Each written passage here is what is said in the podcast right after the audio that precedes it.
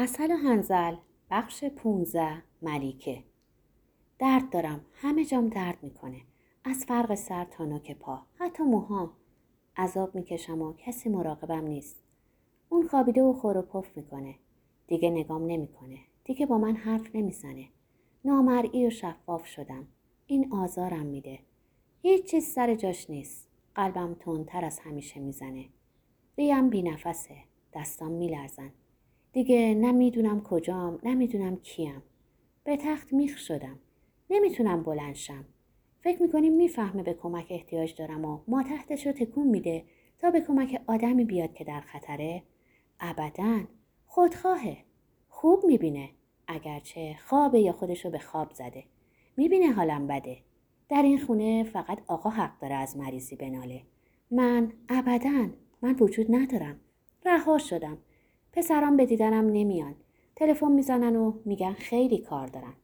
شوهرم خودخواه نیست. منشأ و مبدع خودخواهیه. همیشه همین بوده.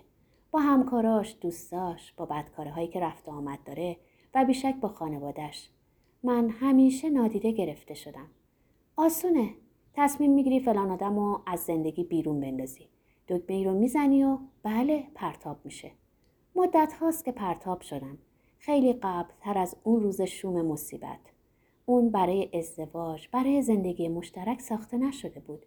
برای زندگی مجردی ساخته شده بود. وقتی این حقیقت رو کشف کردم دیگه خیلی دیر شده بود. همه جام آرتروز داره. استخونم خیلی اذیتم می‌کنند. نمی‌تونم با انگشتام یه دونه لیوان رو بگیرم. نمی‌تونم به بازوم تکیه کنم و بلند شم.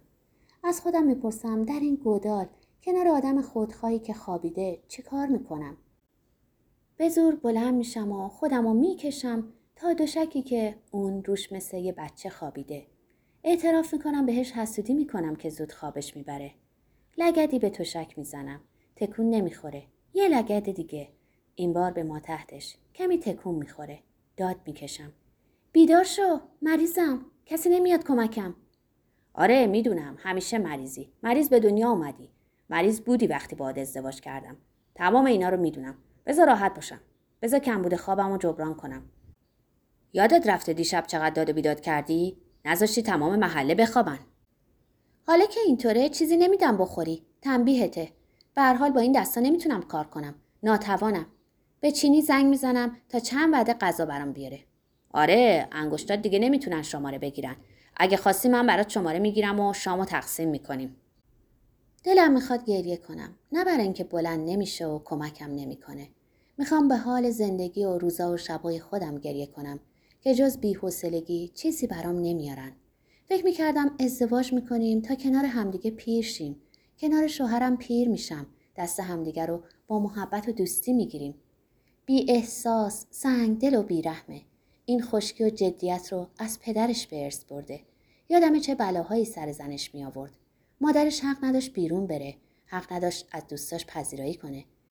حواسش به همه چیز بود و جز پول هفته یه بار هموم پول دیگری بهش نمی‌داد.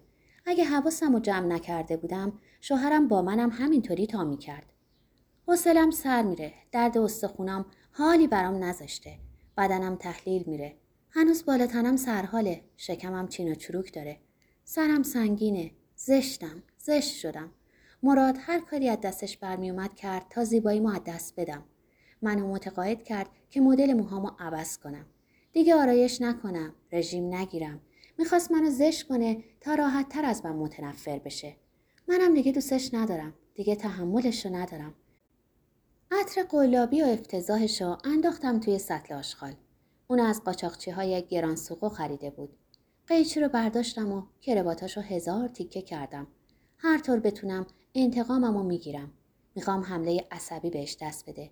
فقط اینطوری می‌فهمه که من هستم. از سکته مغزی میترسم. مجبور میشم از یه آدم فلج از یه معلول مراقبت کنم. نه باید آزارش بدم. اما خودش باید کارهای خودشو بکنه. گاهی از خودم می‌پرسم چرا گرفتار نفرت شدم؟ احساسیه که اونو نمیشناختم. اون این حس در من به وجود آورد. یاد دورانی میافتم که همه چیز خوب بود. انگار زندگی آدم دیگری بوده. تونستم زندگی خود رو به مراحل مختلفی تقسیم کنم. عشق بود، کشف عشق، تولد سامیه، مصیبت و بعد از مصیبت مسیری طولانی و بیپایان در دل بیابان. تشنم. کسی نیست یه چیک آب به من بده. کسی نمیاد تا دستم رو بگیره و راه برم. در چاله ها نیفتم. در دام ها نیفتم. پام به قلب سنگای توی راه گیر نکنه. فهمیدم که مراد دق و دلی شکستن مقاومتش مقابل وسوسه فساد رو سر من خالی می‌کنه. انسان فاسد بیچاره که زنش رو بیچاره کرده. زنی که می‌تونست دوست همدست و یاورش باشه. امروز جمعه می‌خواستم برم سر قبر پدر مادرم. باید پسر بزرگم بیاد تا منو با ماشین به قبرستون ببره. نمی‌دونم چرا قبرستونای ما شبیه آشغالدونیه. برای مرده ها احترامی قائل نیستیم. قبرستون مسیحی ها در بوبانا تمیزه همیشه بهش می‌رسن همیشه تمیزش می‌کنن قبرستون کناری اون قبرستون مسلمونا اینقدر کثیفه که فکر زیارت اهل قبور رو از سر آدم بیرون می‌کنه. یادم میاد تولدش سعادتی عظیم بود. کسی حق نداره اسمشو بر زبان بیاره. رسیدن اون منو خوشحال و راضی کرد. با خوشحالی دنیا رو تماشا می‌کردم. دنیام رنگارنگ بود. نوری غریب همه جا همراه من بود. حس می‌کردم نظر کردم و نمی‌تونستم تصور کنم که روزی خدا این نور رو از من می‌گیره. نوری که محافظ من بود و راه رو نشونم می‌داد. بچه بی درد سر، باهوش، آروم و شیرین بود. تقریبا هیچ وقت گریه نمی کرد. تا جایی که این موضوع رو با متخصص کودکان در میان گذاشتم. آرامشی خارق‌العاده به خانوادهمون آورده بود. اون روزا مراد مهربون، احساساتی و عاشق بود. زندگیمون حسرت برانگیز بود و همین نگرانم می‌کرد. در محیطی آروم بزرگ شد. وقتی اولین جر هامون شعله کشیدن همیشه حواسم بود که اونو از این جر ها دور نگه دارم. هرگز چیزی از اونا نفهمید. یه روز فهمیدم که شعر میگه. خیلی تودار بود. وقتی پسرمون به دنیا آمد خیلی خوشحال شد. تازه ده سالش شده بود. به من کمک می‌کرد و به کارهای خونه می‌رسید. حس می‌کردم حضورش معجزه است. کاملا متقاعد شده بودم که معجزه است. دعا می‌کردم. از خدا می‌خواستم حافظ اونو یاور من باشه تا اونو تا اونجا که ممکنه خوشبخت کنم. باید از فکر کردن به اون دست بردارم. پاهام سر می‌خوره. انگار بر یک سراشیبی پر از صابون قدم گذاشتم. حالم خوش نیست. امروز صبح اون یکی اون مریض قلابی بیدار نشد. وقتی میخوابه حس می‌کنم آرامش در زیر زمین حاکم میشه. باید برم بیرون. باید برم سر قبر مادرم. خیلی وقت باش حرف نزدم. اگه بیدار شه و ببینه نیستم آشوب به پا می‌کنه. میشناسمش به کلفت احتیاج داره خیلی از خودم مایه گذاشتم رادیو رو روشن می‌ذارم تا امید دوست ها رو ناامید کنم و سوار تاکسی میشم صبح امروز قبرستون شبیه مغزاریه که سرخی شقایقاش بر زردی گلای همیشه بهارش پیشی گرفته. میرم نزدیک قبر مادرم وحشت می‌کنم. سنگ قبر پر از آشغاله. چه وحشتناک. چشمام دنبال نگهبان میگرده. دوان دوان می‌رسه. فکر کرده می‌خوام بهش پول بدم. کی این کارو کرده؟ نمی‌دونم. وقتی قبر مادرم رو کثیف می‌کردن کجا بودی؟ لابد خواب بودم. شبا این کارو می‌کنن. کار سیاهاست زنگیا کاکا سیاها بیشتر وقتا اینجا میخوابن. فقط از اونا همچین کاری برمیاد. هر روز تعدادشون بیشتر میشه. کشور خودشون رو ترک می‌کنن و فکر می‌کنن تو تنجه قایق منتظرشونه تا ببردشون اسپانیا. این یارو حالمو به هم می‌زنه. پلیدی از چهرش میباره. هنوز منتظر بهش پولی بدم. بهش پشت می‌کنم و بعد و بیراه میگم و از قبرستون بیرون میام. جلوی در مردی جوون سیاه لاغر ظاهرا تمیز میاد سمتم خانم دنبال کار میگردم اگه کسی رو می‌شناسین به هم بگین هر کاری بخوان می‌کنم خانم سالمم اول قصد داشتم جوابشو ندم با خودم گفتم نکنه اون قبر مادرم رو کثیف کرده باشه یکم نگاش کردم و به دلم نشست ظاهرا آدم صادقی بود. ازش پرسیدم اگه باش کاری داشتم کجا پیداش کنم؟ گفت جلوی در قبرستون. آدرسم اینه. فکر استخدامش در خونه از ذهنم گذشت. عکس العمل و حسادت و فکرای نجات پرستانه و خیلی چیزای دیگه مراد رو تصور کردم. هرچه بیشتر فکر می کردم بیشتر دلم قرص می شد که به خدمت گرفتن اون در خونه فکر خوبیه. با کلفت ها هرگز کار درست پیش نرفته بود. همیشه برام دردسر درست می‌کردن. بعد همگی بدون استثنا دزدی می‌کردن. دزدی و فساد جفت همدیگن. دو روش زندگی هن که کمک حال حقوق های بخور و نمیرن. داشتن یه مرد در خونه نه فقط برای تمیزکاری بلکه برای کمک به من و شوهرم.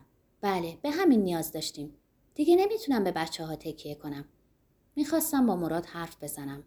اما وقتی برگشتم خواب بود. سر صدا می‌کنم تا بیدارش کنم. تکون نمی‌خوره. میرم نزدیکش و گوشم رو روی قلبش می‌ذارم. هنوز میتپه. هنوز نمرده. باید یکی یا چند تا قرص خواب آور خورده باشه. گاهی این کارو می‌کنه. وقتی لنگ زور از خواب بیدار میشه فکرم رو بهش میگم. می‌خوام یکی رو برای کارهای خونه استخدام کنم.